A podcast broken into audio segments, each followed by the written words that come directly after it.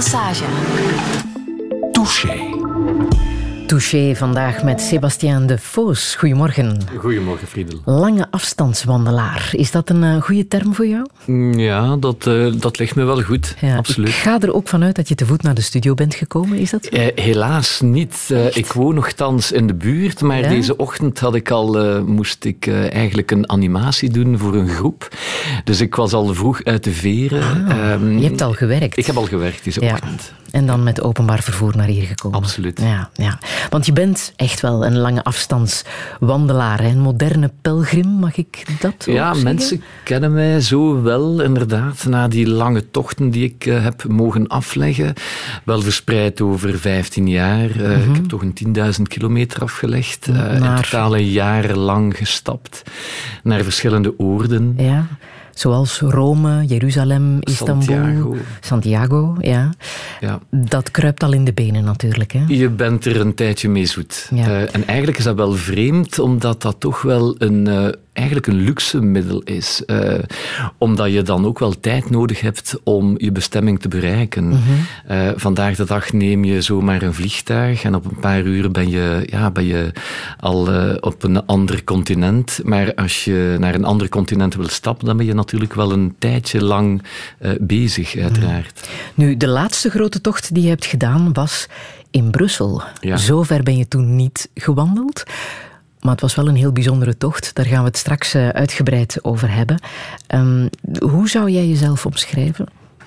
Um, ja, ik ben eigenlijk wel een, ja, toch wel een sociaal beest. Ik -huh. hou ontzettend veel van mensen, van interacties met mensen. Um, ja, maar tegelijkertijd hou ik ontzettend veel van, uh, ja, niet eenzaamheid, maar alleen zijn. Ik kan daar zo van genieten. Uh, om, uh, om mij terug te trekken van de hetze van de wereld. Maar dat is ook niet evident. Ik ben een gelukkige vader van drie jonge gasten. Drie jongens. acht, zes en drie jaar. Ook, ook getrouwd. Um, maar um, ik hou ook wel van, van plekken die zich op grenzen bevinden um, ja, van, van, van tussen twee werelden, zeg maar. Um, zoals gevangenissen. Ik heb daar ook uh, vier jaar lang gewerkt. Um, ik hou van verlaten plekken. Urban Expedition lijkt, -hmm. lijkt me toch ook wel interessant om naar plekken te gaan die, die, die vervallen zijn of verlaten zijn. Ik hou ook wel van bossen, s'nachts. Um, omdat, uh, omdat het ook ontzettend rustig is. En hier in Brussel heb je natuurlijk ook wel het Soonjewoud. Mm -hmm. En uh, daarmee doe ik ook nog andere activiteiten, zoals mensen uh, ja, nachtwandelingen laten doen. Um, dus ik ben tegelijkertijd ontzettend sociaal, maar na een tijd heb ik toch wel nood om mij even terug te trekken. En als je zegt sociaal beest, is dat ook sociaal geëngageerd?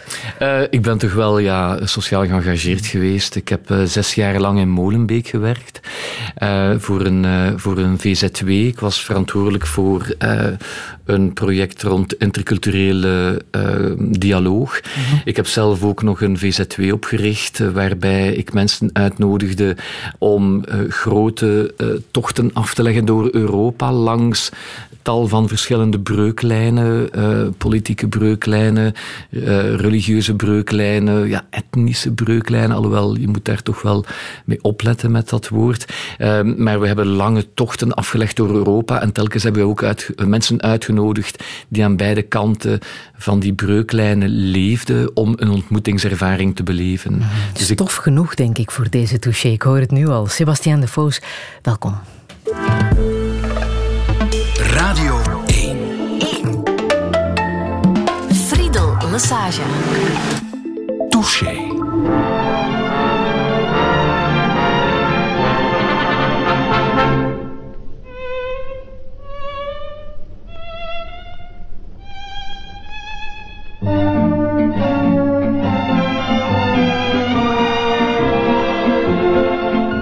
L'amour un bouquet de violettes.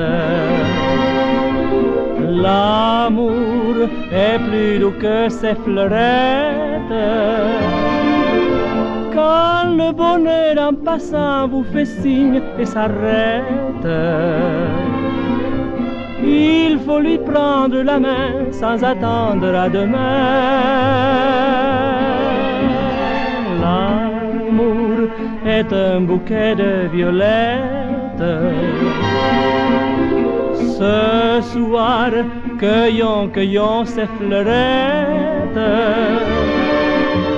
Car au fond de mon âme,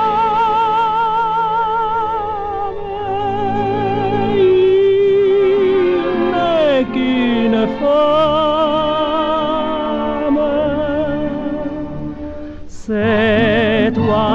Qui seras toujours mon seul amour. Violetta, mon ami, mon ami si jolie. Violetta, je t'en prie, n'aie pas peur de la vie. Il faut perdre la tête et songer que l'amour est comme ces violettes.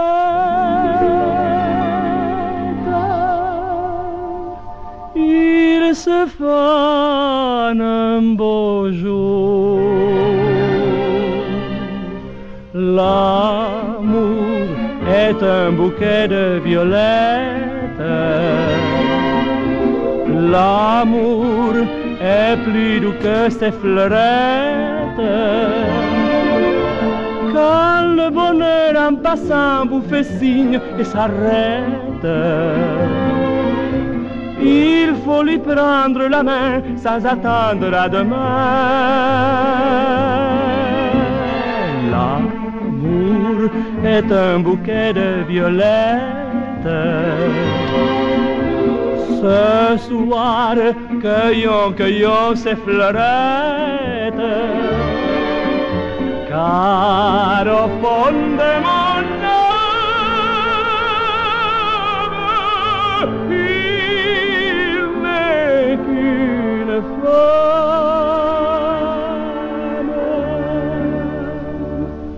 C'est toi qui seras toujours mon seul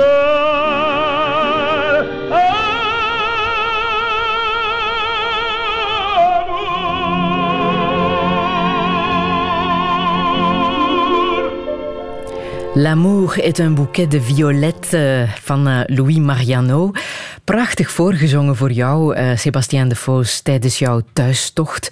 De wandeling die je hebt gemaakt door Brussel. Herken je het Ja, melodietje? Wel, absoluut. Ja. Tahar eh, uit het Peterbos. Ja, en het was ook een, een prachtige scène in eh, de documentaire, want je hebt ook gefilmd tijdens Mhm. jouw wandeltocht door Brussel. Weet je nog wie de man of wat het verhaal van de man was Inderdaad. die jou dit voorzong? Wel, ehm, dus in die tocht door Brussel, eh, waar ik dus een maand lang van thuis uit ben weggetrokken om in eigen stad op reis te gaan.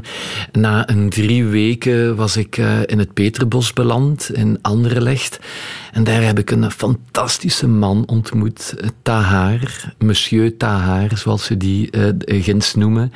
Ehm, die man die, die, die heeft mij zo geraakt omdat hij zo zacht was.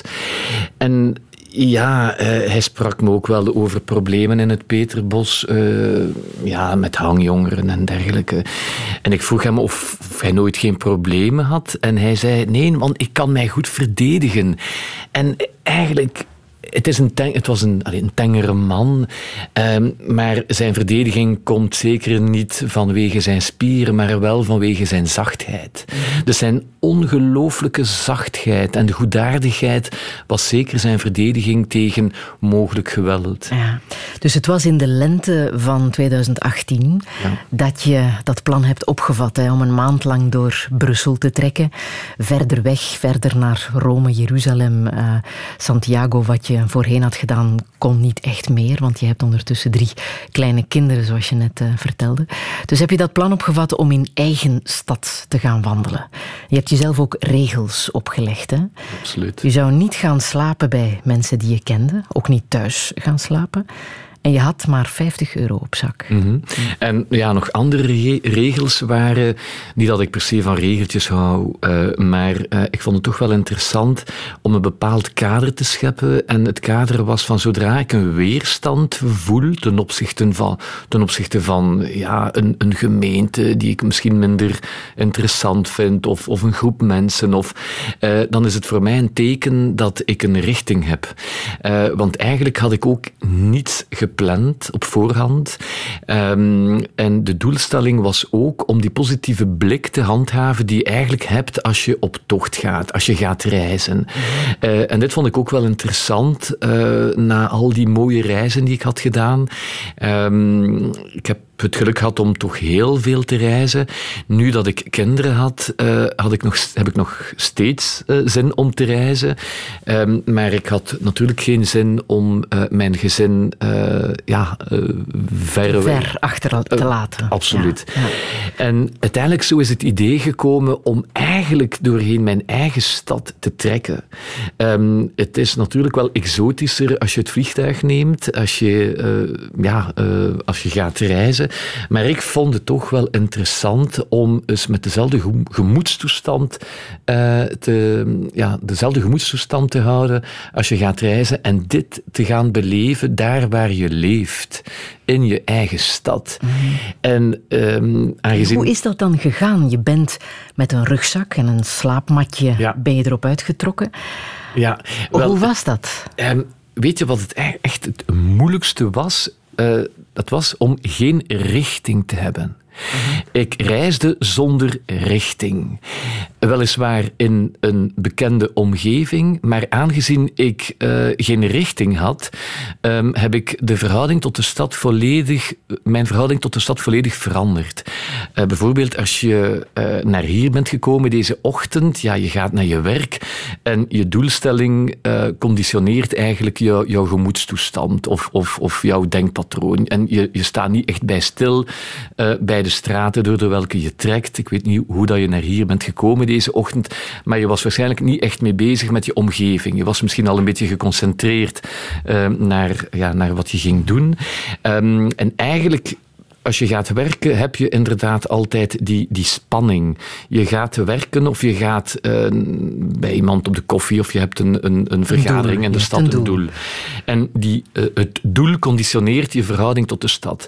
En voor, de eerste keer, uh, voor het eerste keer in mijn leven had ik geen verhouding tot de stad of een andere verhouding tot de stad. Dus ik trok door de stad zonder een doel te hebben. Maar was jouw doel dan niet, ik moet vanavond een slaapplaats vinden? Eigenlijk ja, dat is, dat is eigenlijk wel uh, altijd uh, interessant. Maar ik verplichtte mezelf om uit mijn conditionering te geraken van ik moet dit en dit doen en ik probeerde alles eigenlijk vanuit het nu-moment te gaan beleven. En dit was ontzettend moeilijk, omdat ik inderdaad niet wist waar ik vanavond ging logeren. En um, al uh, bevond ik mij misschien op een, op een vijf, zes, zeven metrohaltes van waar ik leef. Uh, toch moest ik daar proberen uh, om ja, onderdak, een onderdak te vinden. En hoe moeilijk was dat? Uh, het was niet evident, uh, omdat ja, als je op tocht gaat, bijvoorbeeld naar, uh, ja, naar Santiago, uh, dat heb ik dus in 98 gedaan. Mensen die jou zien trekken met een rugzak, uh, met een wandelstok, die weten dat je een bestemming hebt. Uh, hier was ik ook wel met een rugzak. En soms leidde dat tot wel tot grappige momenten van iemand die naar mij komt en die mij de vraag stelt: Ah, ehm, Vertrek je op reis? Ik zeg ja, uh, ik vertrek op reis. En van waar ben je? Ik ben van, van Etterbeek. En waar ga je zo naartoe? Uh, ik weet het niet. Uh, ja, dan kom je wel een beetje in een Belgische surrealistisch verhaal terecht. Um, en, en dat was soms ook wel een aanleiding om, ja, om, om mensen te ontmoeten. -hmm. Het lijkt alsof dat het vooral vrouwen zijn, moeders met kinderen, -hmm. die het snelst om jou bekommerd waren. Die het snelst zeiden, kom maar bij mij, kom hier maar logeren. Eigenlijk wel. En dat is eigenlijk ook wel een constante geweest in al mijn tochten. -hmm. um, zeker in die tocht naar Jeruzalem in 2005 uh, heb ik heel vaak onderdak gekregen bij uh, uh, ja, oudere dames die misschien een kind hadden verloren tijdens de oorlog, uh, of een weduwe. Um, en het feit dat zij mij uh, zagen passeren, dan, ja, dat, dat wekte waarschijnlijk wel iets op in hen. Um, Waren mannen dan gewoon kritischer ten opzichte van um, jouw ja, misschien... experiment? Want zo noem je het ook. Ja, Eigenlijk, mannen waren misschien wat wantrouwerig of afzijdig. Uh, afzijdig. Um, kinderen kwamen ook heel vaak naar mij toe. Um, die mij de vraag stellen, wat, wat, uh, wat doe je? Waarmee ben je, wat ben je aan het doen?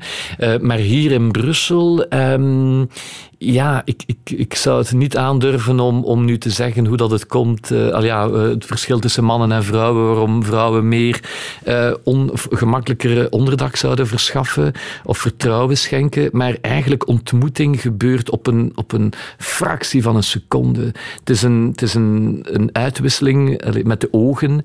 En ehm, je, je merkt dat eigenlijk dat alles op dat moment ja, kan basculeren in vertrouwen of afzijdigheid. Maar wat ik ook wel moet zeggen, is dat uh, het is nooit in één richting. Het gaat altijd in twee richtingen. Um, Oké, ik mag natuurlijk wel genieten van een thuis, van een bed, van een, uh, van een avondmaal en zanderdaags nog een picknick in de beste gevallen. Um, en je zou kunnen denken, ja, die gaat lustig gaan profiteren van, van de goedwilligheid van de mensen. Maar eigenlijk is dat niet zo. Het is ongelooflijk hoezeer dat mensen die mij onderdak hebben verschaft, ook in die reis in Brussel, hoezeer zij mij ook dankbaar waren, hebben ze mij heel vaak gezegd, dat, uh, dat eigenlijk dat zij die angst van die onbekende, dat zij die uh, overstegen hebben. En dat ze ergens gebasculeerd, uh, of dat ze ja, um, gebasculeerd zijn in vertrouwen. En als vertrouwen, uh, um, of als angst plaatsmaakt voor vertrouwen, de, de uitwisselingen die dan plaatsvinden zijn, zijn echt ongelooflijk sterk. Je bent zelf um, ook, ja, uh, hoe moet ik het zeggen, op, op het matje geroepen um, in een uh, wasserette in Molenbeek, waar je je was aan het doen was, want dat moest ook gebeuren. Zat je naast een man en die heeft jou uh, ja, toch wel een beetje de les gelezen. Hè? Absoluut, en eigenlijk terecht ook. Hm? Wat, um, wat, zei hij precies? Wat vond hij van jouw ja, je bent expeditie? Een, je bent een bourgeois. Wat kom jij hier in Molenbeek jouw was doen? Neem, uh, neem een metro. Op tien metrohaltes ben je uh, bij jou thuis. Je kan gratis jouw was uh, bij jou thuis doen. En jij komt hier lekker jouw was doen in, in een arme wijk. Kom je hier een beetje gaan ehm, Um, kom je hier een beetje gaan loeren? Of, of wat kom je hier eigenlijk doen? En hij begreep mijn, mijn opzet helemaal niet. Um, en hij vond mij eigenlijk wel een bourgeois. Uh, en op dat moment kon ik niets weerleggen, want eigenlijk, eigenlijk had ik ook wel uh, het geluk om een maand lang niet te moeten gaan werken. En ik was geconfronteerd met een man die zelfs geen werk vond. En, Heeft hij jou de ogen geopend? Had absoluut. je zelf nog niet naar je eigen expeditie gekeken op die manier? Mm, eigenlijk niet. Maar dat vond ik ook wel interessant, want mm. elke ontmoeting zegt altijd wel iets over jezelf. Mm -hmm. En ik kon dat niet weerleggen. Die man had eigenlijk ook wel gelijk. Je bent uh, niet alleen bij mensen thuis gaan slapen, maar ook in uh, het Zonjewoud, in uh, een park ben je blijven slapen, in kerken. Um, ook in een kraakpand ben ja. je terechtgekomen. Het was een ongelooflijk moment. Wist je dat dat bestond? Ja, kraakpanden wel, maar ik wist niet dat in het... Um, uh, in de Koningsstraat, uh, dat er daar een, een, uh, een heel groot kraakpand was met 80 mensen. Families. Waar je zo kan binnenwandelen? Waar je ongeveer zo kan binnenwandelen. En waar was... een verantwoordelijke zit? Uh, toch wel. Ja. Ja, ja. En waar een gastenkamer is. En een gastenkamer naast een lift. Uh, het was een beetje een, een gure plek.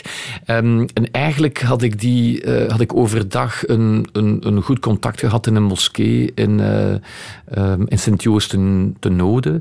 En ik dacht dat ik daar misschien kon logeren, maar uiteindelijk um, was dat niet meer mogelijk. En um, ik ben dan heel toevallig op iemand terechtgekomen. Het was een kunstenaar die mij vertelde dat in de Koningsstraat dat er daar een uh, kraakpand is en dat ik daar heel waarschijnlijk kon logeren. Uh, ik ben daar naartoe gegaan uh, op het nummer 123 en dat was een heel groot gebouw. en ik heb op de deur geklopt en er deed iemand open en dan ben ik in een heel bijzonder plek terechtgekomen. het was eigenlijk een beetje een anarchistische omgeving met de mensen die in de marge van de maatschappij leven. En in het begin waren ze ook wel een beetje wantrouwig ten opzichte van mij, omdat ik ook een camera had. Ehm, en uh, ja, ze begrepen eigenlijk ook niet goed wat ik, uh, wat ik aan het doen was. Mm -hmm. um, en en zo ben ik eigenlijk ook uh, in, een, uh, in een heel bijzondere omgeving terechtgekomen. Een beetje een post-apocalyptische omgeving, een beetje Mad Max-omgeving, waar dat er alleen maar recupmateriaal uh, was.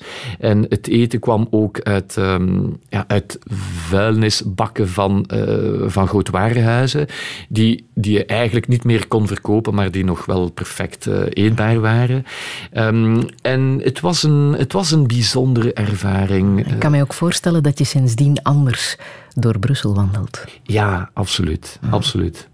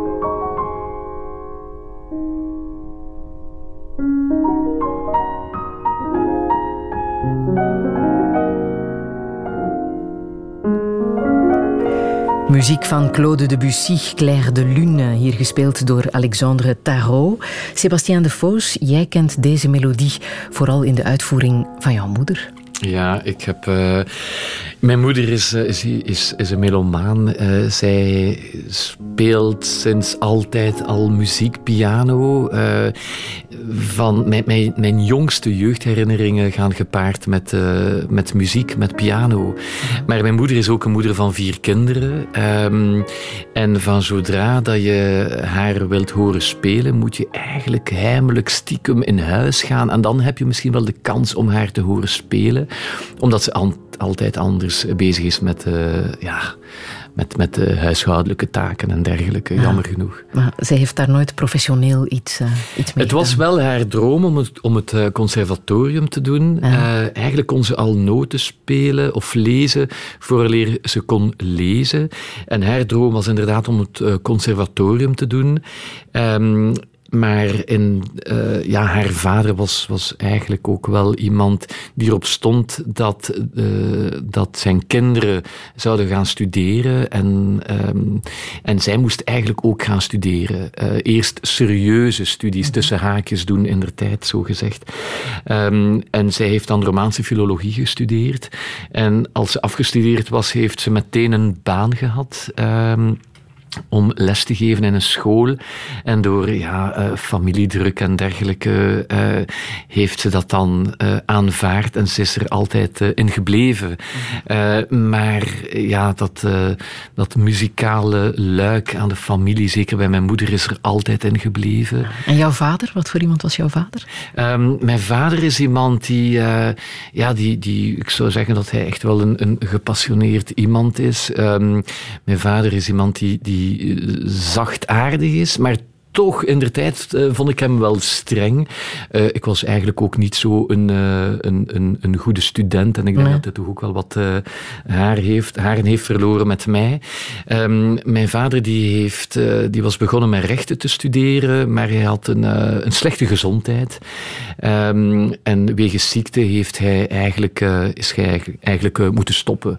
En dan heeft hij, is hij in de familiezaak begonnen. Um, Je bent ook in het Frans opgevoed, hè? Inderdaad, inderdaad. Wel, um, ja, mijn naam, De Faux, De Faux is een, uh, is een Waalse naam. Uh, mijn grootvader uh, is, een, is een Waal, die is dan naar Gent uitgeweken, omdat hij daar um, is getrouwd met een, met een, een, dochter van een familie waar dat er vier um, meisjes, of vijf meisjes waren, en vier van de vijf zijn ingetreden in het klooster. Gelukkig voor mij is mijn grootmoeder niet ingetreden de andere was ik er niet. Um, maar... Um, mijn grootvader die, uh, die, is, um, ja, die is dus naar Gent gekomen, maar voordat hij naar Gent is uh, komen werken, heeft hij ook nog in uh, Congo geleefd en gewerkt. Hij was daar landbouwer. En eigenlijk als hij terugkeerde naar België, heeft zijn grootonkel hem uitgenodigd om eens naar Gent te gaan, omdat er daar een goede familie was met een meisje die nog niet getrouwd was. En ze hebben elkaar uh, ontmoet. Het was liefde op het eerste gezicht. En nadien zijn mijn uh, ja, grootouders dan samen naar uh, Congo geweest. En ze hebben daar ook jaren geleefd. Maar dus, jij bent een Frans Quillion, zoals dat heet. Ja, dat... Uh, Is dat op jou gewogen als, ah, als kind? wel. Ik heb dat vaak gehoord, maar dat vond ik zo onterecht. Want een Frans Quillion is iemand die het vertikt om Frans te praten. Um, dat was helemaal niet mijn geval, maar inderdaad, ja... Ik, om Nederlands te praten. Uh, sorry, ja, om Nederlands te praten. Um, en, um, en vaak heb ik dat toch ook wel gehoord, dat ik een Frans Quillion was. Of, uh, en, en ik vond dat onterecht. Uh, het Frans, ik ben wel een Vlaming, maar ik spreek ook wel Frans. Dat is een van, ja, van mijn eigenheden. Uh, ja, je bent gewoon perfect tweetalig. Ja, ja als, je het, eh, als je het zo stelt, misschien wel.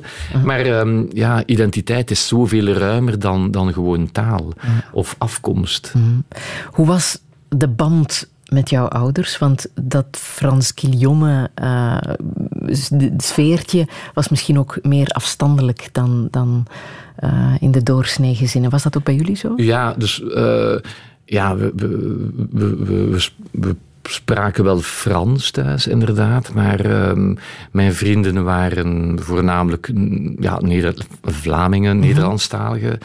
Um, en ja, eigenlijk was het Frans en Nederlands, kunnen we het zo wel stellen. Maar onder elkaar was het eigenlijk ook wel Frans. Mijn moeder komt wel uit een, uit een Vlaams nest. Uh, maar ze vonden het ook wel interessant om ons ja, uh, beide landstalen te laten te maar laten was de band afstandelijk of gemoedelijk? Ik zou niet zeggen dat hij afstandelijk was, helemaal niet. Alhoewel, bij mijn grootvader was het wel afstandelijk naar zijn uh, kinderen toe, omdat hij de U-vorm gebruikte naar zijn kinderen toe. En ik denk dat mijn uh, vader ook wel een beetje tegenreageerde daar tegenover. En mijn ouders zijn altijd uh, ontzettend... Ik, ik, kom uit een heel warm, liefdevol nest. Mm um, en... Maar wat jij nu doet, naar mensen toe gaan, praten met onbekenden een beetje de gemoedstoestand ook voelen, uh, persoonlijke gesprekken Ja, maar dat heeft niet, uh, niet te maken met mijn ouders. Dat heeft misschien te maken met, juist met die, met die partikel van, van, van mijn identiteit, ook als Frans talige Vlaming, um, of tweetalige Vlaming, ik zal, ik zal het eerder zo stellen, um, dat ik vaak toch wel heb geleden van het feit dat ze mij als Frans Kiljoen uh, betichten. Mm -hmm terwijl ik dat helemaal niet zo ervoer. Um, dat, ik, uh, dat ik eigenlijk ook wel begrepen heb hoe het is om uitgesloten te zijn. Mm -hmm. En dat heeft waarschijnlijk ook wel een serieuze inwerking gehad op, op, mijn, ja, op mijn latere uh, roeping, zou ik zeggen, om, ja, om, om een sociaal engagement aan te gaan.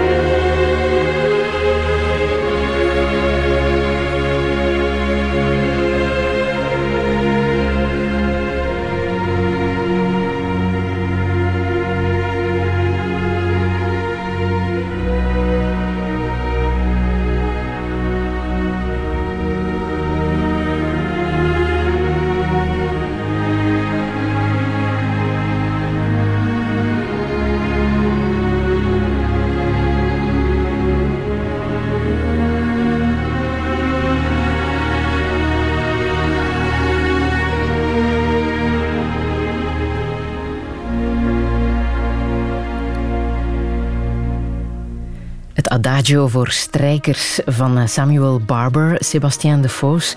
Het is muziek die een heel bijzondere betekenis voor jou heeft. Waarom precies? Absoluut. Um, ja, als ik uh, naar dit uh, nummer luister, dan, uh, dan zie ik mij 15 jaar geleden in een stoel um, gekluisterd in Antiochië, in het zuiden van Turkije. Ik had al meer dan 4500 kilometer afgelegd te voet en ik was op weg naar Jeruzalem. En ik had, in al die tijd had ik al geen muziek meer gehoord. En ik word in Antiochië, um, het huidige Antakya, uitgenodigd door een, Fransman die eh, daar al 30 jaar leeft. Ehm, hij was uh, broeder van Charles de Foucault, uh, een geestelijke. Maar die man, die man was ook een, melomaan en, en hij had een platendraaier met enkele platen. En een van die platen was Samuel Barber, Adagio for Strings. En zonder mij te zeggen wat hij zal ehm, laten spelen, um, plaats hij de naald op de plaat en ik hoor Samuel Barber Adagio for Strings na 4500 kilometer wandelen. En ik vond dat zo intens, zo pakkend. En al die herinneringen um, die ik tot nu toe had beleefd in die lange tocht, die, die wemelden in mij op en ik kon helemaal niet meer bewegen. Ik, ik was gewoon vastgekluisterd aan die stoel ja, de intensiteit van het moment was zo, zo groot dat ik, uh, ja, dat ik die moeilijk kan beschrijven. Die tocht naar Jeruzalem was niet jouw eerste grote en lange voettocht. Het is begonnen met Compostela, wat, ja. wat veel mensen wel eens doen in hun leven. Waarom wou jij dat soort tocht maken? Hoe ben jij met die lange afstandstochten begonnen? Het was niet echt de bedoeling om een lange afstandstapper te worden. Eigenlijk was mijn droom om ehm, met de fiets van Ushuaia naar Anchorage te fietsen. Dat is wel iets helemaal anders, hè? Dat is iets anders, inderdaad. Uh, en waarom wou ik dit doen? Wel, ik was, uh, in de tijd was ik in een vrij strenge internaat. En um, nu is het wel veranderd. Maar in de tijd moesten wij uh, anderhalf uur op onze uh, lezenaar uh, toekijken op, op, in onze boeken. En ik vond dat een heel moeilijke ervaring om als jonge, jonge gast van 12, 13, 14 jaar zo um, ja, anderhalf uur niet te mogen opkijken. Dat ik toen um, een atlas heb bovengehaald en dan heb ik een kaart, dan heb ik met een, een stilo een lijn getrokken van Ushuaia naar Anchorage en dan heb ik mij beloofd, um, of dan heb ik belofte afgelegd dat als ik ouder ben, dat ik een tocht zal doen van, uh, van, van Ushuaia naar Anchorage. En eigenlijk als ik dan afgestudeerd was, wou ik ermee beginnen, maar mijn prof filosofie, dat is een specialist van Kant, die heeft mij gezegd, ja, Sebastien, als je echt een heel lange afstand wilt afleggen, um, met de fiets zou ik jou eerder aanraden om eens een kortere afstand te doen, bijvoorbeeld naar Santiago te gaan te voet, zodanig dat je meer afstand, uh, uh, dat je beter kunt omgaan met tijd en ruimte. En uiteindelijk is dit wat ik dan ook gedaan heb. Uh, ik ben dan uiteindelijk begonnen met die tocht naar Santiago. Uh, ik was toen 324. Um, dat was in uh, 98. En die tocht was eigenlijk zo intens. Ik ben vertrokken op 19 september. Dat, was dat is de huwelijksdag van mijn ouders, weet ik nog heel goed. En eigenlijk was dat de eerste ervaring van, van uh, alleen zijn. En uh, toen heb ik mij nooit zo omringd gevoeld, terwijl ik fysiek ook alleen was. Het was een heel vreemde ervaring. En het was eigenlijk zo intens dat ik uh, de gedachte heb laten varen om te gaan fietsen. En eigenlijk ben ik doorgegaan met het stappen. Naar Rome en naar Jeruzalem. Um, waarom wou je naar Jeruzalem? Want waarschijnlijk is dat in het hele rijtje uh, de meest uh, bijzondere tocht geweest. Hè? Ja, eigenlijk Jeruzalem op zich, ja, ik, ik, vond het wel interessant om er te geraken, maar wat mij echt wel aanbelangde, dat, dat was de tocht er naartoe. De tocht door Europa, de tocht door Turkije, door het Midden-Oosten. Dat was natuurlijk nog wel voor de oorlog, net voor de oorlog. Um, maar het was ook een tocht door tal van identiteiten. En hier ja, hier heb je het weer, hè, die mhm. identiteiten. Een doortocht door waarbij je toch heel vaak waarschuwingen krijgt van let op, ga niet naar het volgend land, uh, want dit of dat. Um, en het is ook een tocht naar het onbekende. En dat vond ik ook wel heel interessant. Hoe ga je om met het onbekende? Hoe ga je om met de angstfactor die gelinkt is met het onbekende. Want uiteindelijk, als je, um, ja, als je geconfronteerd bent met het onbekende, is de natuurlijke neiging toch wel een vorm van terugplooiing op wat je kent. En dit wou ik dus eigenlijk ook wel counteren door, um, ja, door ehm, ja, door mijn eigen weerstanden te trekken, die zich, uiterlijk, die zich eigenlijk ook wel veruiterlijken, uh, of veruiterlijkten in, um, in die waarschuwingen van ga daar niet naartoe, uh, want het zijn uh, het zijn Roma's. Ga daar niet naartoe. Het zijn uh, moslims of Arabieren. Of uh, bijvoorbeeld als ik al in Oostenrijk was aangekomen, vertelden de Oostenrijkers mij, let op, in Hongarije, omdat ze daar geen... ze houden daar niet echt van vreemdelingen, vertelden ze mij in Oostenrijk. Als ik in Hongarije was aangekomen, kreeg ik te horen van, let op, in Kroatië, want je hebt daar oorlog gehad en in, in bepaalde gebieden heb je nog altijd landmijnen um, die dateren van de Balkanoorlog. Als ik in Kroatië was aangekomen, kreeg ik te horen van een aantal mensen: let op in Servië, want um, dat land is een schurkenstaat. Moest ik jou zijn, zou ik iemand inhuren met een machinegeweer. Dit heb ik allemaal gehoord. Um, en ja, dat, dat, dat, dat, dat kwam altijd maar sterker te staan naar gelang ik uh, naar Jeruzalem, uh, of dat ik Jeruzalem naderde. Um, maar overal, telkens als ik voorbij die uh, reële, symbolische of denkbeeldige scheidingslijnen of grenslijnen aankwam, wel, dan kreeg ik het altijd te maken met fantastische mensen die gewoon het beste wilden of wouden voor mij. Ja. Dus het is een, een, een, een heel sterke ervaring in de, in de transformatie van angst naar vertrouwen, van het onbekende naar het gekende. Um, dus het is ook wel een innerlijke tocht uh, geworden, ja. eigenlijk. Doorheen mijn eigen, eigen innerlijke breuklijnen en angsten. Een van de meest bijzondere mensen die je hebt ontmoet is uh, Paolo D'Aolio. Je kan het beter Paolo D'Aolio, inderdaad. Uh, een heel bijzondere man, uh, ja, die ja. trouwens ook een paar jaar geleden eh, verdwenen is. Mm -hmm. Men is nog altijd niet zeker uh, wat er met de man precies is gebeurd? Absoluut. Paolo Dall'Olio heb ik uh, dus uh, voor het eerst ontmoet in mijn tocht naar Jeruzalem. Het is een Italiaan. Um, mm -hmm. Het is een Jezuïet. en die man die is in de jaren tachtig is hij naar Syrië getrokken. Um, omdat hij zich aangetrokken voelde tot de woestijn. En hij is in de woestijn van Kalamoun getrokken. En daar heeft hij een heel erg oud klooster uh, gevonden. Um, die dateerde uit de zesde eeuw. En daarvoor was het nog een Romeinse burcht eigenlijk. Een voorpost van, van het Romeinse Rijk. En als hij daar is aangekomen, heeft hij eigenlijk uh, zijn, uh, zijn gemeenschap Al-Khalil opgericht. En het is een gemeenschap, het is wel een christelijke gemeenschap, maar met een heel erg open geest. Um, en hij ijverde ook wel voor, voor, uh, voor dialoog met, uh, met moslims, uh, voor vriendschap tussen, tussen volkeren.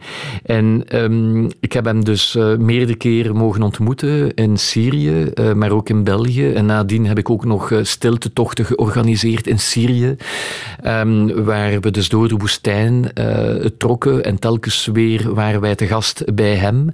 Um, en die man was echt een, een, een man van vrede. Um, en hij durfde ook, uh, hij, hield ook geen, hield ook blaadje voor de mond en hij durfde ook altijd wel dingen te zeggen hoe, hoe hij het zag. En hij heeft, dat, hij heeft het dan ook opgenomen uh, tegen het bewind van El-Assad, um, tegen de gruweldaden van Assad. En daardoor is hij het land uitgezet geweest. En in 2014 is hij teruggekeerd uh, in uh, Syrië, meer bepaald in Raqqa, waar dat er twee uh, journalisten, ik denk twee Franse journalisten, gevangen waren genomen door rebellen. En hij is daar naartoe geweest om die twee journalisten helpen te bevrijden. Maar helaas is hij daar. Um, op uh, leden van Daesh, van ISIS terechtgekomen. En sindsdien hebben wij geen, uh, geen nieuws meer van hem. Heb je een vermoeden van wat daar kan gebeurd zijn? Heel waarschijnlijk is hij vermoord geweest. Mm. Ja. Maar daar zijn geen bewijzen van. Er zijn geen bewijzen van, um, helaas niet. Um, maar die man, um, nee, net zoals. Hij is een beetje naar het voorbeeld van, van, uh, van al die honderdduizenden mensen die verdwenen zijn, waarvan we geen, uh, geen nieuws meer hebben. maar voor mij, uh, voor mij is hij echt wel een, een figuur die mij aanspreekt, omdat hij tot het uiterste is geweest. hij is tot het uiterste gegaan voor vrijheid vrijheid en voor waarheid. Mm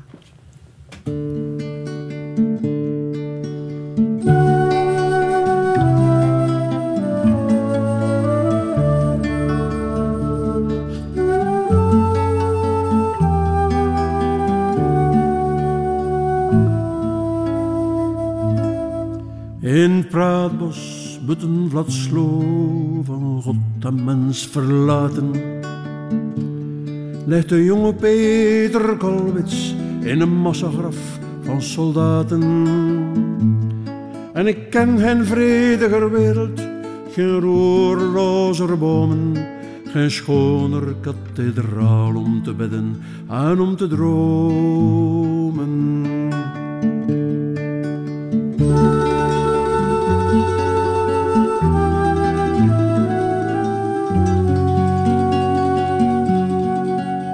Je mag er ook nootjes rapen of stilletjes mediteren. Als op je rechterkaken slaan, moet je de linkerok presenteren. Er komen soms kinderen spelen, een geliefde heel teder vrijen. Want Mos is daar zo zacht om te slapen en om te schreien.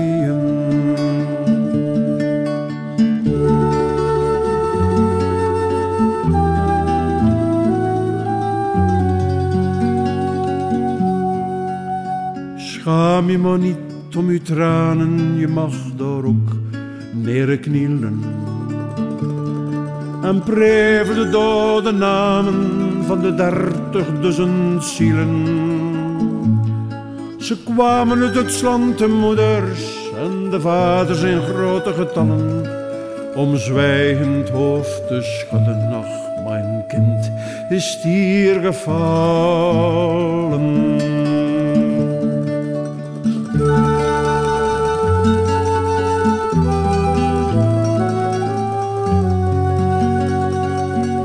De ode van Willem Vermanderen aan Vladslo, aan het kerkhof van Vladslo. Sebastien de Foos, een eh, kerkhof dat jij kent, hè, want daar staat jouw favoriete beeld, beeld van uh, Kete Kolwitz. Ja, inderdaad. Het is niet dat ik het uh, echt ongelooflijk mooi vind, maar ik vind het wel fascinerend. Het treurend, treurend ouderpaar. ouderpaar, mm. ouderpaar van Kete Kolwitz. Mm. Um, en die hebben we dus ook gezien in onze tocht van Yper naar Istanbul, die we in 2012 met onze beweging Jursala hebben hebben uh, afgelegd. Mm. was ook een tocht doorheen de breuklijnen. Sebastiaan de Vos, je hebt het allicht ook in het uh, nieuws gehoord. Er is uh, ondertussen een tweede besmetting met het nieuwe coronavirus in uh, het land. Niks ergs blijkbaar. De patiënt heeft milde klachten, maar er is, en is in goede gezondheid. De patiënt wordt behandeld door het Universitair Ziekenhuis van Antwerpen. Minister van Volksgezondheid Maggie de Blok geeft op dit moment een persconferentie en ik wil even met hen meeluisteren. Van uh, nacht of op de morgen hebben wij de bevestiging gekregen dat er een uh, patiënt positief getest heeft en gecontroleerd is geweest. Dus twee testen positief. En zich uh, bevindt in het USA. dus een van de referentieziekenhuizen. Hij had zich ook daar aangeboden. Het is een landgenoot die recent terugkeerde uit het buitenland uit een toch wel uh, streek in Frankrijk waar toch veel besmettingen waren. En die dus ja, zelf ongerust was geworden van zou ik niet kunnen besmet zijn, want ik voel toch wat keelpijn en een hoest komen. Uh, die man is in, uh, die, die persoon is in relatief goede omstandigheden. Een lichte koorts, keelpijn en luchtwegklachten. Dus uh, dat kan normaal gezien goed behandeld worden in ons ziekenhuis. Tot zover Magie de Blok in eh, de persconferentie. Begin vorige maand was al een eerste besmetting in ons land. Toen ging het om een Belg die uit China was teruggekeerd. Hij werd meteen in quarantaine gezet en mocht na een tweetal weken naar huis. Nu is er dus een tweede besmetting. Meer nieuws krijgen we ongetwijfeld in onze nieuwsuitzending van 12 uur. En na het nieuws van 1 uur begint Sportza een uur vroeger dan normaal. Maar ook daar houden we jullie op de hoogte van de laatste ontwikkelingen rond het coronavirus. Sebastien de Jij komt net terug uit Noord-Italië. Op welke manier heb jij eh, het nieuws over het coronavirus gevolgd? Ja, wij hoorden daar lokaal ook wel ja, angstaanjagende berichten over Milaan. Uh, gelukkig waren wij helemaal niet in die streek. We waren aan de voet van de Mont Blanc. Uh, een prachtige streek uh, in een heel klein hotelletje waar dat, de hotelhoudster ons ook vertelde dat uiteindelijk iedereen afbelde. Ehm, ja, omdat niemand het nog wou reizen of nou, nog wou bewegen of zich nog wou verplaatsen sorry, in, in Italië. Dus ja, ja, de, wat je op het nieuws hoort, uh, wordt werkelijkheid. Dit hoor je niet meer via een kanaal, maar je, hoort het, je wordt er meteen mee geconfronteerd. Um, en we hebben natuurlijk ook wel uh, gekeken op de website van uh, Buitenlandse Zaken of er problemen waren of wat we juist moesten doen. En we hebben gewoon ja, die richtlijnen gevolgd. Ehm, gelukkig is er bij ons niemand, niemand ziek. Mm. Wat heb je daar precies gedaan in Noord-Italië? Uh, ja, uh, we hebben geskiet. Uh, of ik heb ook geprobeerd om mijn jonge gasten te initiëren in het skiën.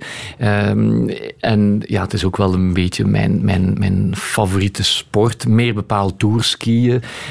maar met jonge, jonge kinderen gaan tourskiën, ja, dat kun je natuurlijk en dat niet is, Tourskiën is van de piste af? tourskiën is inderdaad van de pistes af. maar dat doe je dan best niet uh, alleen. Uh, dat doe je dan met mensen die bekwaam zijn. En ik heb het geluk om, om toch wel uh, wat vrienden te hebben in de Alpen. En ook een vriend die berggids is. En met hem hebben wij toch heel wat tochten aangedaan.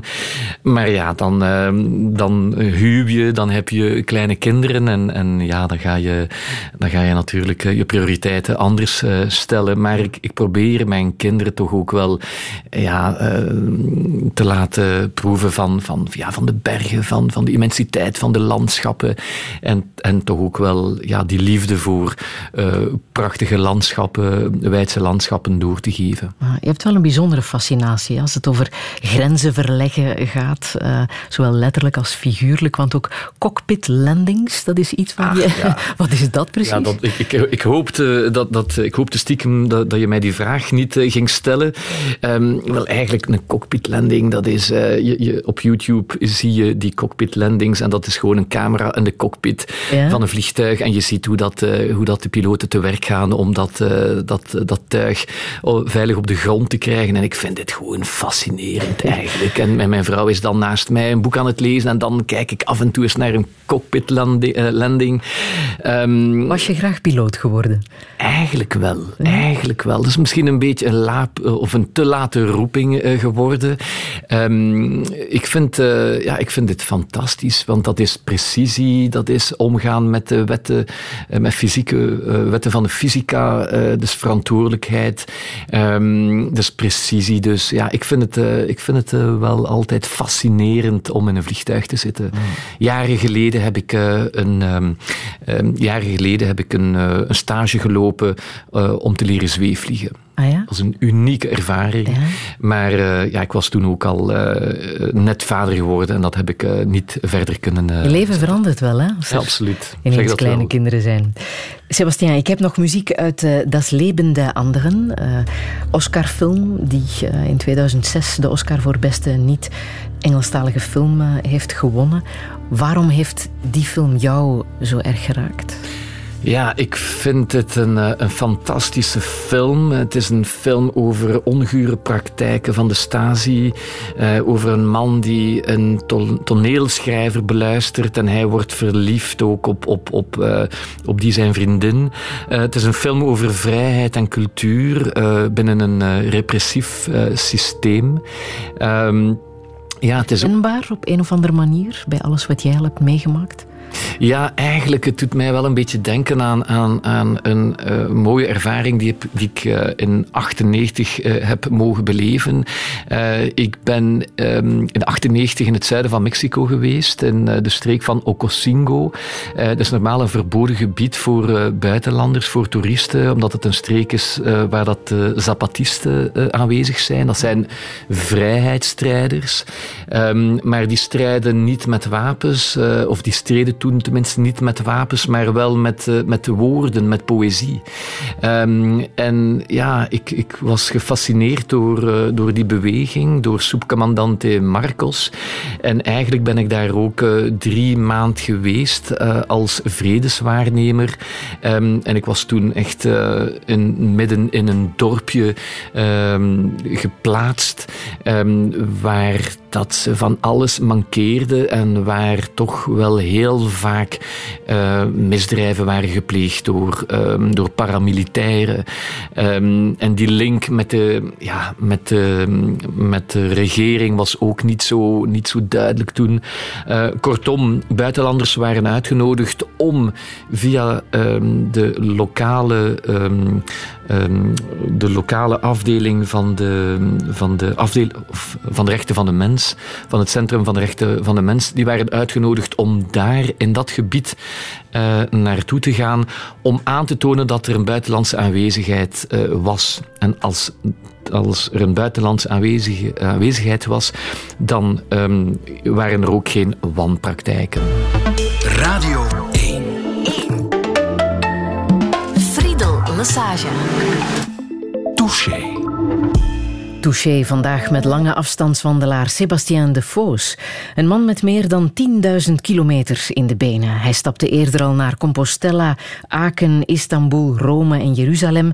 Maar nu hij vader is van drie kleine kinderen, kan hij zich die vrijheid niet meer permitteren. Dus vatte hij het plan op om een maand lang in zijn thuishaven Brussel rond te wandelen.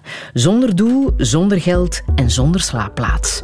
Hij kwam zowel in parken en kerken terecht als in een danszaal en in een kraak maar hoe helend is wandelen nu echt voor de mens? Hoe komt het dat je al wandelend jezelf tegenkomt?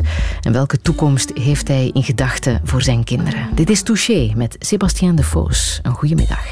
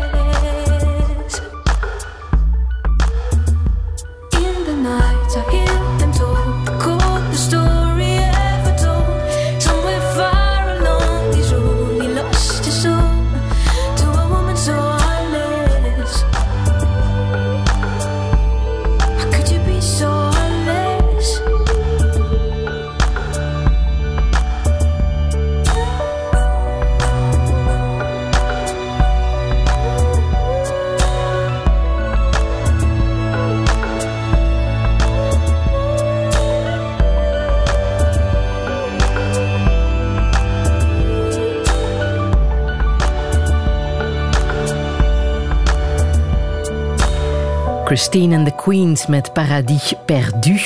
Sébastien de Vos, je wou dit graag laten horen. Welke betekenis heeft dit lied voor jou? Ja, Paradis Perdu, dat zijn al die momentjes van ja, paradijselijke momentjes waar je je zo goed voelt. Eh, dat zijn kleine, vluchtige momenten um, waar dat de intensiteit van het moment zo groot is dat, dat je die eigenlijk niet kunt blijven, of die intensiteit niet kunt blijven behouden. Maar ze zijn zo sterk, misschien zo vluchtig, maar wel zo intens aanwezig dat je, ja, dat je die smaak ook niet kunt uh, verliezen. Um, ja, je hebt zo vaak van die momentjes. Hè, het, uh, of vaak. Nee, dat is nu, niet, uh, nu niet, niet waar.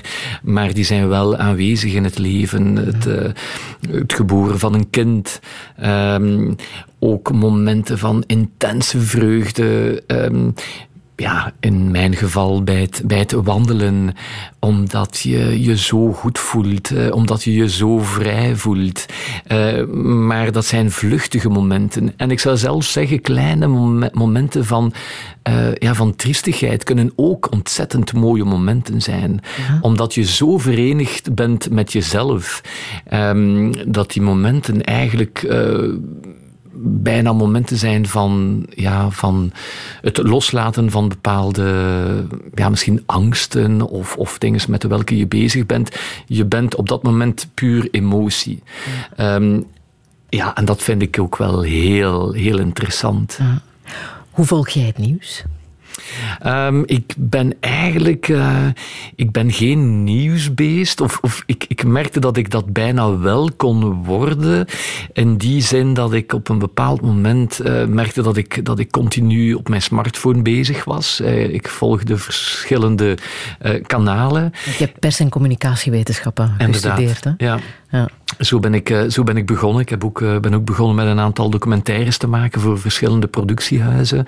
En wat is daar van jouw nieuwshonger uh, overgebleven? Wel, eigenlijk uh, niet veel. Um, ik, ja, ik, ik vond het eigenlijk ook interessant met die reportages die ik gemaakt heb uh, in verschillende landen. Um, ja, om, om die reportages te maken. Maar wat, wat ik dan wel miste, is het feit dat ik ja, dat, dat ik geen eigen persoonlijke, um, hoe zou ik het zeggen? Um, je gaat ergens naartoe, je snuift iets op, je neemt iets op en uh, ja, dan verwerk je dat en dan heb je een product. Maar jouw eigen implicatie is, is, is nihil. En eigenlijk, dat is ook een reden waarom ik um, eigenlijk ook in het sociale ben overgestapt om, om een eigen voetafdruk uh, te, te plaatsen. Omdat je uh, zelf met je eigen ogen ziet wat er in de wereld? Ja, en je ziet, je ziet dingen en je brengt het over, maar eigenlijk merkte ik dat wat ik ook wel wenste, is op een zekere mate, of in een zekere mate, dat, uh, uh, dat was impact hebben. Ah. Hoe kun je zelf impact hebben?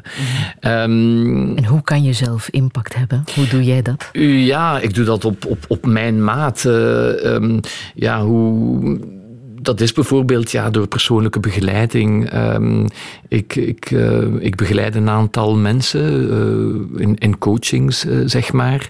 Um, mensen met wie dat het niet goed gaat. Um, andere mensen begeleid ik ook via nachtwandelingen. mensen die ook met bepaalde angstpatronen zitten. En ik nodig die mensen dan uit om een nachtwandeling met mij te doen. Het is wel op individueel vlak. Ik vertrek als eerste en ik plaats lichtbakens uh, dus in het bos uh, of in het woud, s'nachts. En elke beurt vertrekt er dan iemand die die, die die lichtbakens volgt. Het is misschien wel een beetje een vreemde ervaring, maar eigenlijk het bos is op psychanalytisch vlak ook een beetje zeker het bos s'nachts, is uh, ook wel een beetje de, de plek van de angsten. En het lichaam uh, help jou om doorheen die angsten die je laat weerspiegelen op het bos, om, uh, om die angsten gedeeltelijk ook wel te, te, te, doorkruisen. En we stappen ook van de duisternis naar de ochtendgloren. Dus op symbolisch vlak is het ook wel uh, van een zekere betekenis. En op waarop baseer je als je mensen uh, coacht, coacht, op welke, op welke kennis baseer jij je? Wel, um, coaching heeft ook wel een, een negatieve weerklank gekregen hè, de voorbije jaren. Ja, uh, bij mij ook. Ik, ik, ja, ik, ga, ik ga nu niet zeggen dat ik coach. Ik, ik probeer ook mensen te begeleiden. Um, maar je hebt natuurlijk wel ontzettend goede coaches, uh, uiteraard. Um, maar ik heb het geluk gehad ook om um, bepaalde vormingen te volgen, meer bepaald in de neurowetenschappen. Het is een aftakking van de neurowetenschappen. Um, het is de uh, neurocognitieve en gedragsmatige aanpak. Um, dat is een centrum in Brussel, Institute of Neurocognitivisme. Ik heb daar vier of vijf jaar lang gewerkt. Eerst was ik aangesteld als verantwoordelijke van, van externe communicatie. En ik vond het ook wel in interessant uh, op persoonlijk vlak om al die vormingen te volgen. Zeker na die tochten die ik had uh, gedaan. Um, omdat ik ook heel wat lezingen heb gegeven. Um, en na die lezingen kwamen er toch ook wel vaak mensen naar mij toe die, ja, die met hun problemen op de proppen kwamen en die nood hadden om hun verhaal te vertellen. Maar ik ben ook altijd een beetje uh, bang geweest van een, een soort uh, guru-effect. Um, dus uh, ik dacht, ja, als je echt wel mensen wilt begeleiden, dan moet je ook wel gevormd, alleen een vo mm-hmm. vormingen volgen. En zo ben ik eigenlijk ook wel in, um, in dat instituut getuimeld, het Instituut of Neurocognitie cognitivisme, waar ik al die vormingen heb kunnen volgen en eigenlijk een kader uh, heb aangeleerd om mensen um, op een zekere mate toch wel te begeleiden. Uh, nu, het is ook geen therapie. Uh, ik ben geen therapeut. Ik help mensen om echt wel uit bepaalde um, ja, ik help mensen om uit een bepaalde context te, uh, uh, te brengen en hen tot nieuwe inzichten te brengen. Ja, uit een bepaalde routine ook. Ja, absoluut. En, en, Want is het de routine die uh, ons vaak in de weg staat, meer dan we zelf beseffen? Wel, eigenlijk routine op zich is niet verkeerd. Uiteraard niet. Als ik met de auto rij, uh, dan moet ik ook niet nadenken. Uh, moet ik nu in de tweede of in de derde versnelling overgaan? Dat doe je op een, uh, op een routineuze manier. Mm -hmm. um, maar eigenlijk, routine kan ook wel een valkuil zijn, uiteraard. Um, dat je eigenlijk dat je laat vangen door de routine, waarbij dat je eigenlijk ook wel um, afgesneden bent van je eigen emoties. en ik heb eigenlijk ook wel routine gekend uh, uiteraard. Als ik, uh, als ik in Brussel werkte, um, op een bepaald moment um, strookte het niet zo goed meer op mijn werk. Um, en ik ging elke dag dus van, van Etterbeek, waar ik leef, tot Molenbeek. Eerst uh, met het openbaar vervoer, dan met de fiets. En op een bepaald moment heb ik, heb ik ervoor gekozen om wat vroeger te vertrekken en te voet van Etterbeek naar Molenbeek te gaan. En ik heb geprobeerd om, om daarvan een ervaring te maken. Hoe kan die stadsverplaatsing, die zo routineus kan zijn, hoe kun je daar echt wel een inspiratiemoment van maken? Ah. En, um, en werkte dat? Eigenlijk, wat, wat ben ik beginnen doen? En dat is ook eigenlijk iets wat ik, wat ik voordien al had gedaan. Dat is eigenlijk elke persoon die ik, uh, die ik op mijn pad tegenkwam, wel, ik heb die eigenlijk ja, innerlijk be, uh, gegroet, zou ik zeggen. Um, door blijk te geven van ja, ik, ik weet dat je er bent en ik wens jou iets positiefs toe. In gedachten. In gedachten, zonder dat die persoon het, uh, het merkt. En eigenlijk is en dat wel. Dat? Voor mij wel, want wat merkte ik, uh, en nu uh, keer ik even terug naar mijn grote tochten, wat mij eigenlijk enorm deugd deed, dat is doorheen al die landschappen te trekken. Want elk landschap wrikt iets los in jou, een bepaalde emotie. Als je over prachtige bergen trekt, dan voel je ook wel iets machtigs in jou opkomen. Als je in een lelijke omgeving bent, bijvoorbeeld een lelijke voorstad met heel veel winkelketens, ketens en dergelijke uh, geen kat die eraan zou denken om daar te gaan wandelen. Waarom? Om dit ook iets, omdat dit ook iets in jou uh, oproept. Um, en ik vind het interessant om te verkennen, te erkennen wat dit in ons oproept, doorheen al die landschappen te trekken. Waarom gaan we graag naar een, naar een mooie plek? Omdat het ons deugd doet. Wel, ik heb hetzelfde gemerkt in die stadsverplaatsing. Je hebt misschien geen echte landschappen, um, maar je hebt wel gezichten. En eigenlijk heb ik gemerkt dat elk gezicht die je tegenkomt, um, uh, in de stad of waar dan ook, kan potentieel ook iets oproepen in jezelf. En wat doe je ermee? Ga je dat gewoon um, wegcijferen of afwijzen? Of ga je die persoon eerder um, gaan uh, beoordelen omdat die zus of zo is? Maar in plaats van dit te doen, um, heb ik eigenlijk, uh, wou ik dieper gaan, dan heb ik eigenlijk datgene wat opkomt in mij bij het zien van of bij het kruisen van, van, van, van, van een persoon, um, heb ik aanvaard. En door die persoon een positieve intentie toe te sturen, is het net alsof dat je in die innerlijke tocht.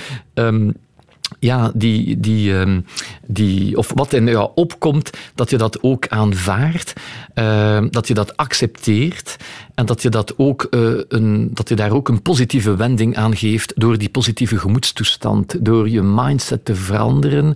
Um, in die doortocht door de stad verander je eigenlijk ook wel je innerlijke ruimte. En dat vond ik echt wel heel interessant, om die evenredigheid te vinden in wat je ziet doorheen de stad en je innerlijke ingesteldheid.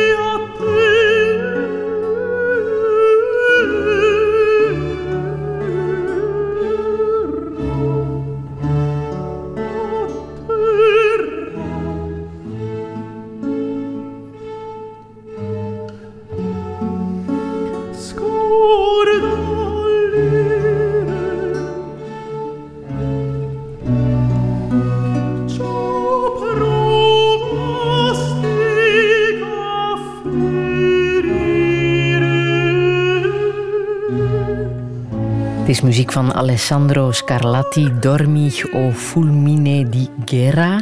Sebastien de Foos, we zetten het ook helemaal op onze Spotify-lijst van uh, Touché, want dit is maar een fragmentje eruit. Maar welke betekenis heeft deze muziek voor jou? Ja, voor mij is dit een, eh, een streling voor de ziel. Um, het, is een, ja, het is een het is een oratorio. Um, dus het, is eigenlijk, het gaat ook over wel een tragische gebeurtenis, ergens over een moord eh, op een Assyrische krijgsheer. Um, ja, ik vind het, eh, het, het, is, het is tragisch, maar ook ontzettend mooi, ontzettend pakkend. Um, soms kun je ook niet kun je moeilijk verwoorden waarom je geraakt bent door, uh, door iets. Heeft het ook een religieuze betekenis voor jou? Um, ja, wel eigenlijk, uh, we hebben, uh, we hebben dit ook um, um, laten spelen op de begrafenis van mijn tante, van de zus van mijn moeder. ja, ik denk dat het, uh, ik weet niet of dat het nu echt een religieus lied, lied is of nummer is, maar het is wel een, een, een spiritueel nummer, absoluut. Mm. Omdat, het, omdat het de ziel ook wel triggert, vind ik. waarin geloof je? Ja, uh, wel, ik ben terug beginnen geloven en hou je vast in, uh, ja, in Christus eigenlijk. Um, ik kom wel uit een, uh, uit een doorsnee katholiek nest, uit traditie, maar ja, op de duur was dat, verwaterde dit, dit, ook. Maar eigenlijk via het stappen ben ik terug tot, het, um, ja, tot die Christusfiguur gekomen. Um, en waarom? Wel omdat het het is een beetje een, uh, de spiritualiteit van, uh, van, de, van het stappen ook, uh, voor mij tenminste. Omdat als je op een lange afstand trekt, dan trek je door een, op een horizontale as. Je gaat door landen, door contraien, regio's, continenten. en aangezien dat je vordert op die horizontale as, kun je ergens ook door die verticale as trekken. En dat is voor mij de as van de spiritualiteit. misschien ook wel een psychologische as. Um, en op het uh, kruispunt van horizontaliteit en verticaliteit vind je ook wel het kruis. Het kruis niet als foltermiddel, maar wel het kruis als doorgangsmiddel. Voor mij moet geloof leiden tot vrijheid. Um, en zeker uh, het niet beoordelen. Um, want je kunt niet tegelijkertijd liefhebben en, en veroordelen. en ja, dus het stappen heeft mij teruggebracht tot, uh, tot, uh, ja, tot die kern van, van, het, van het christelijk geloven, dus, uh, dus Christus. Mm. En wat wil je daar verder mee, mee doen? Als je zegt van ik ben terug gaan geloven, klinkt het uh, ja, vrij recent? Of, of is het al enige tijd aan de gang? Mm, ja, het is in feite ja, dankzij, dankzij die tochten. Ja. Um, maar ik, uh, ik probeer toch uh, in de ochtend te mediteren. Um, en hoe doe je dat? Ja, um, wel dat lukt mij niet altijd hoor. Um, zeker niet uh, met, die, met die drie jonge gasten. De jongste is drie jaar oud. Um, dus die maakt ons soms toch nog wakker in de ochtend of s'nachts. Wel, ik probeer heel vroeg uh, wakker te uh, worden, op te staan. en dan een half uur in stilte te mediteren. En eigenlijk doe ik dat wel graag voor een, voor een icoon. het is een soort reflectie. Um, en je gaat doorheen je eigen weerstanden um, en je probeert de innerlijke rust te vinden. En dat is een innerlijke. Ja, voor mij is rust ook een innerlijke plek. Het is een symbolische ontmoetingsruimte met wat jou overstijgt. Uh, men kan die uh, God noemen of of ja, anders. Uh, en het is eigenlijk ook wel een dialoog, uh, innerlijke dialoog. Mm. Um, maar jij hebt wel een icoon nodig. Een, niet een nodig, maar het, het, het, uh, het, is wel, het helpt wel in die zin dat het, ja, um, je concentreert je tot iets. Ja. Um, en eigenlijk helpt dit om, om misschien ja, alle gedachten die in jou opkomen, om, die, om die niet te voeden. en ja, door jou te concentreren op een icoon helpt dit ook wel om alle ideeën die, die op dit moment niet nodig zijn, die nuttig zijn, om daar, uh, om daar geen gehoor aan te geven. En eigenlijk je echt wel te focussen op die innerlijke rust en die innerlijke, of die innerlijke ontmoetingsruimte. En die innerlijke ontmoetingsruimte is een, is een ruimte van rust en, zou ik het durven zeggen, liefde. Is er iets na de dood? volgens jou? God, ja. Wel, eigenlijk... Ehm, ik, ik, ik, durf te geloven van wel. Ik zou zeggen, misschien rust. Um, Heb je het nodig om dat te geloven? Eh, ja en nee. Um, ik, ik ben niet gaan beginnen geloven om uit, uit angst. Uh, maar ik ben beginnen, terug beginnen geloven uit evidentie, zou ik zeggen. Door al die ontmoetingen, door alles wat er op, uh, op mijn pad zich afspeelde, die eigenlijk ook wel mijn denkvermogen uh, overtrof. De werkelijkheid is zoveel intenser uh, en krachtig, uh, krachtig geweest, of nog altijd, is nog altijd, dan mijn eigen denkvermogen. Um, ja, men hoort soms wel zeggen van ja, je gelooft omdat je bang bent van de dood en dergelijke. Maar voor mij is geloof meer een ontmoeting. En uit die ontmoeting is, is evidentie gekomen. Um, maar dit helpt mij toch ook wel overeind om doorheen moeilijke momenten te, uh, te mhm. trekken. Maar als je zegt geloof is voor mij een ontmoeting, hoe komt het dan dat verschillende religies elkaar zo moeilijk kunnen ontmoeten? Heb, je daar, dat heb jij daar een erg. Weet je, uitleg voor? Mijn, uh, eigenlijk de, de, de, de, de, de slechtste dag in die pelgrimstocht uh, naar Jeruzalem was eigenlijk mijn aankomst in Jeruzalem. Waar Heel, de drie grote godsdiensten samenkomen. Absoluut. Um, dus Jeruzalem normaal een stad van vrede moeten zijn, maar het is echt wel een Babylon. Ik zag daar elke geloofsvorm in een eigen uh, ritueel tot die ene God bidden. Maar ik zag zoveel afstand tussen de mensen en ik vind dit zo erg, zo verschrikkelijk. Hoe komt dat, denk je? Dat we elkaar daarin niet Ja, omdat we misschien geloof of, of zijn eigen eh, visie op dingen, uh, op de werkelijkheid of, of, of uh, zijn eigen visie op, op religie of geloof um, um, eh, naar ons toetrekken en dat dit eigenlijk ons misschien van de anderen afdrijft. Voor mij moet het juist net het tegenovergestelde zijn. Um, voor mij moet mijn geloof mij leiden tot, tot, tot, tot vrijheid en aanvaarden van de anderen, hoe dat die ook wel is. En uh, je stelde mij daarnet de vraag waarom Christus. Wel, eigenlijk voor mij is Christus ik spreek natuurlijk voor mezelf, uh, dat is die veer op die springplank en die helpt mij om mij verder te projecteren uh, in het onbekende, maar dan wel met meer vertrouwen en misschien met meer, ja, met een liefdevollere blik.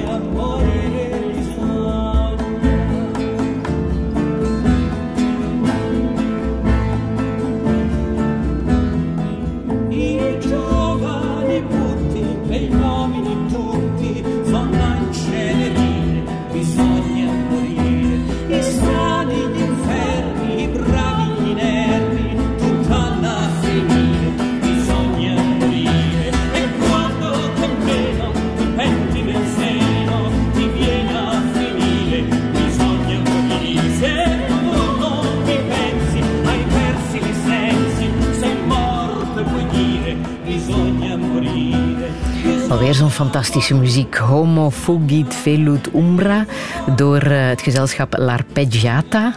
Eh Sebastiaan de Vos, heeft dit een bijzondere betekenis voor jou? Ja, ik, kan er, ik kan er hier weer niet veel over vertellen, maar ik vind het echt wel heel mooi. Ehm, Weet ja, je wat ze precies zingen?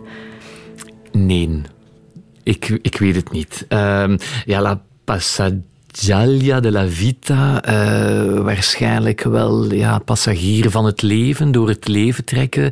Maar het is ook zo vrolijk, eh, zo ritmisch. eh, en ja, dat gaat ook gepaard met de ritmiek van het leven, neem ik aan. Maar ik vind het een, heel mooi, een heel mooi stuk. Ehm, eh, en eigenlijk, ja, ik, ik, ik ben niet echt iemand die altijd naar, naar de woorden in een lied luistert. Ik laat me eerder leiden door de, ja, door de melodie, door de ritmiek van, eh, van, van liederen, zou ik zeggen. van De boodschap is ook leef, want iedereen moet sterven. Er komt altijd een eind aan. Ja, daar kunnen we niet onderuit. Ja. Je hebt zelf aan rouwbegeleiding gedaan, hè? Ja. een tijd geleden. Waarom wou je dat? Waarom deed je dat? Ehm, ja, ehm, ik, heb, ehm, ik heb dit eigenlijk gedaan eh, in... Ik was toen nog vrij jong. Ik was eh, ja, 25, dacht ik, zoiets. Ehm, en ik werkte op het commissariaat-generaal de vluchtelingen aan staatslozen. Dat was een heel moeilijke job. Omdat, omdat ik dag in dag uit had ik kandidaat... eh, had ik vluchtelingen die zich kandidaat stelden voor asiel. En ik moest dan, ja, dag in dag uit, moest ik dan een advies uitschrijven. En dat was ehm, ook heel vaak negatief. Ehm, ja, omdat je, dat, eh, omdat je verschillende rapporten naast elkaar moet zetten. En ja, ik vond het emotioneel eh, niet evident. Ehm, en eigenlijk eh, wou ik com- een compensatie vinden, of wou ik compenseren door iets, ehm, ja, door iets heel intens te doen. En iets te doen met, met mensen die, die ja, op het einde zijn gearriveerd. En zo heb ik de kans gehad om te beginnen in Gent, in de toenmalige Sint-Lucas of Sint-Vincentius ziekenhuis nog. Eh, en ik heb dit inderdaad een, een jaar lang gedaan, eh, maar dat stelde ook niet veel voor. Ehm, in die zin dat, ik, dat het ook geen ehm, ja, filosofische of, of spirituele uitwisselingen die je op dat moment hebt. Ehm, Want wat kan je doen op zo'n moment? Bij het einde van een mensenleven? niet veel, maar tegelijkertijd ook ontzettend veel. Wat ik gemerkt heb, maar ik heb maar een korte ervaring eh, in. Ja, het is niet echt begeleiding, eh, het is het- eerder het bijstaan. Ehm, soms was dat gewoon een koffie brengen voor de familie, maar wat ik ook wel gemerkt heb bij mensen die, die terminaal ziek zijn, is dat ze inderdaad geen, geen grote eh, ja, eh, discussies meer, meer verwachten. Maar wat ze wel van u verwachten, is dat je aanwezig bent. Maar dan ook volledig aanwezig.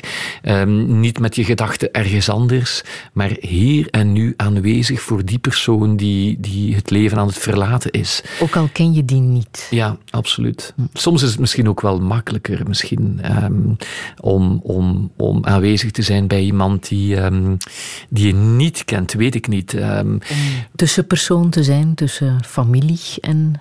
ja, toch wel. ehm, ja, vaak zijn er nog, toch ook nog wel problemen die natuurlijk uh, naar boven komen of onuitgesproken dingen. En dan probeer je natuurlijk wel op een heel respectvolle manier om, om, om ja, beide uh, mensen of de, of de, de, de, patiënt en, en, en de familie toch, toch nog uh, tot het pad van de verzoening te brengen. Maar ja, wie ben ik om, om, dit, om dit te verwachten? Je kunt maar heel, op een heel eenvoudige manier dingen voorstellen. Uh, je, kunt, uh, je kunt nooit dingen forceren, zeker niet uh, in de palliatieve zorgen. Mm.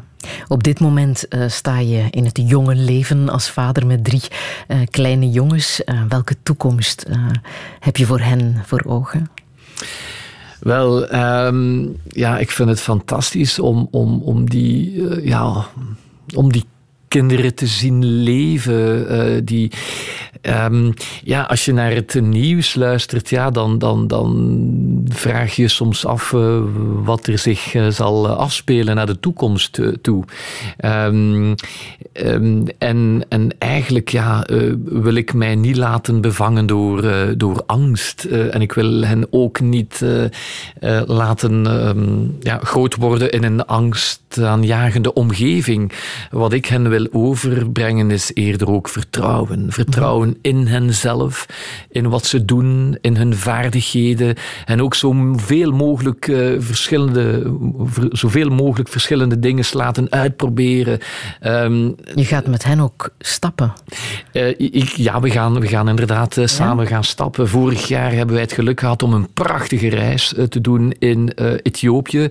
de schoonvader van mijn echtgenote woont in, um, in Zuid-Afrika.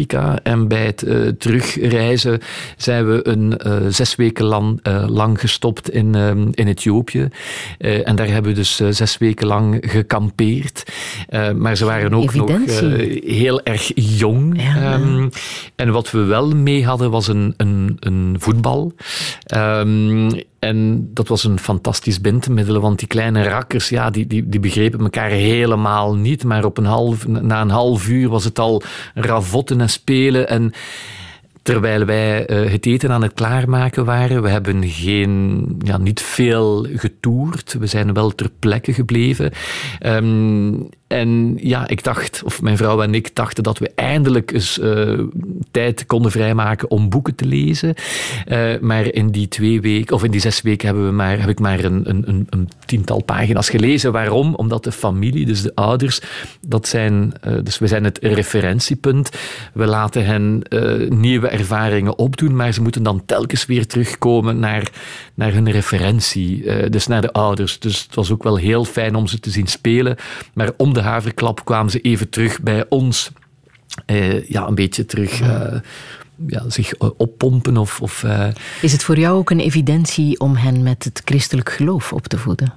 Um, ik ga hen zeker niks opleggen. Ik vind het wel belangrijk dat ze weten wat het is, omdat het voor mij belangrijk is, maar ze moeten het uh, zelf hun eigen weg daarin uh, volgen. Stel dat zij jou daarin niet volgen. Dat is hun vrijheid. Oh. Mijn vrouw is ook niet gelovig, of ze is anders gelovig. Ik vind het, uh, ik vind het prima. Um, maar ik, win, ik wil hen wel laten proeven van, van, van, van de reden waarom ik wel zelf gelovig ben uh, geworden. Um, en, en ja, ik, ik, uh, ik vertel hen uh, hier ook over. En ik vind het ook wel belangrijk. maar ik vind het ook ontzettend belangrijk dat ze hierin hun eigen weg gaan. en ik zal hen ook steunen in, in hun eigen weg. maar het is belangrijk dat het hun weg wordt.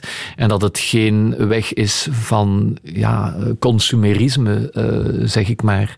het moet een bewuste keuze worden worden. En ik wil hen ook wel helpen om bewuste keuzes te maken. Mm -hmm. Dat is dan ook uh, uh, kritisch zijn. Het is niet omdat, omdat je gelovig bent dat je niet kritisch kunt zijn. Zeker niet, in tegendeel. En hoe gaat jouw vrouw om met jouw keuze?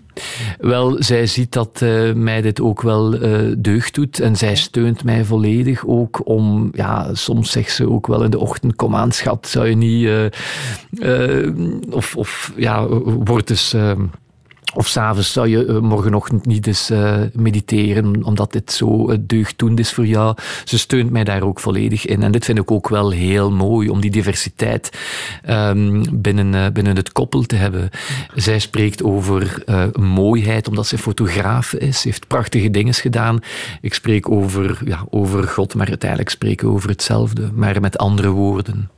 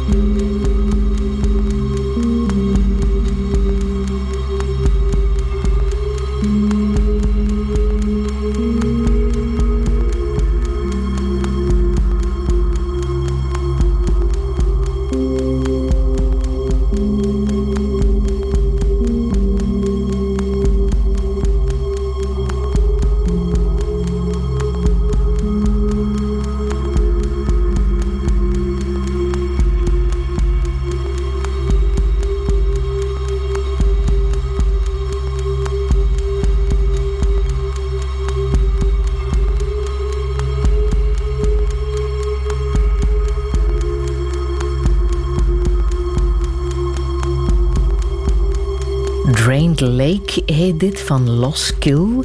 Sebastien de Vos, alweer heel bijzondere muziek. Hè? Waarom wou je dit laten horen? Als ik naar dit muziek luister, um, dan zie ik landschappen. Uh, en meer bepaald een woestijngebied. En dit doet mij denken aan de doortocht uh, uh, van Anatolië, die ik, um, ja, die ik heb beleefd in mijn tocht naar, naar Jeruzalem. Is een, een ruimte waar dat er in het landschap heel weinig afwisseling is. Um, het zijn ellenlange wegen waar dat je het gevoel hebt dat je continu eh, door de leegte aan het trekken bent. En eigenlijk doet het mij ook wel denken aan uh, een, voor een bepaald, uh, of in een bepaald opzicht um, aan mijn tocht door Brussel. Waarom? Omdat ik in die maand heb ik echt wel het gevoel gehad dat ik doorheen een ja, een lappendeken van breuklijnen trok. En wat bedoel ik hiermee? Dat is dat ja, Brussel telt ontelbare kleine ehm, werkelijkheden. Dat zijn buurten, dat zijn gemeenten, eh, gemeentes.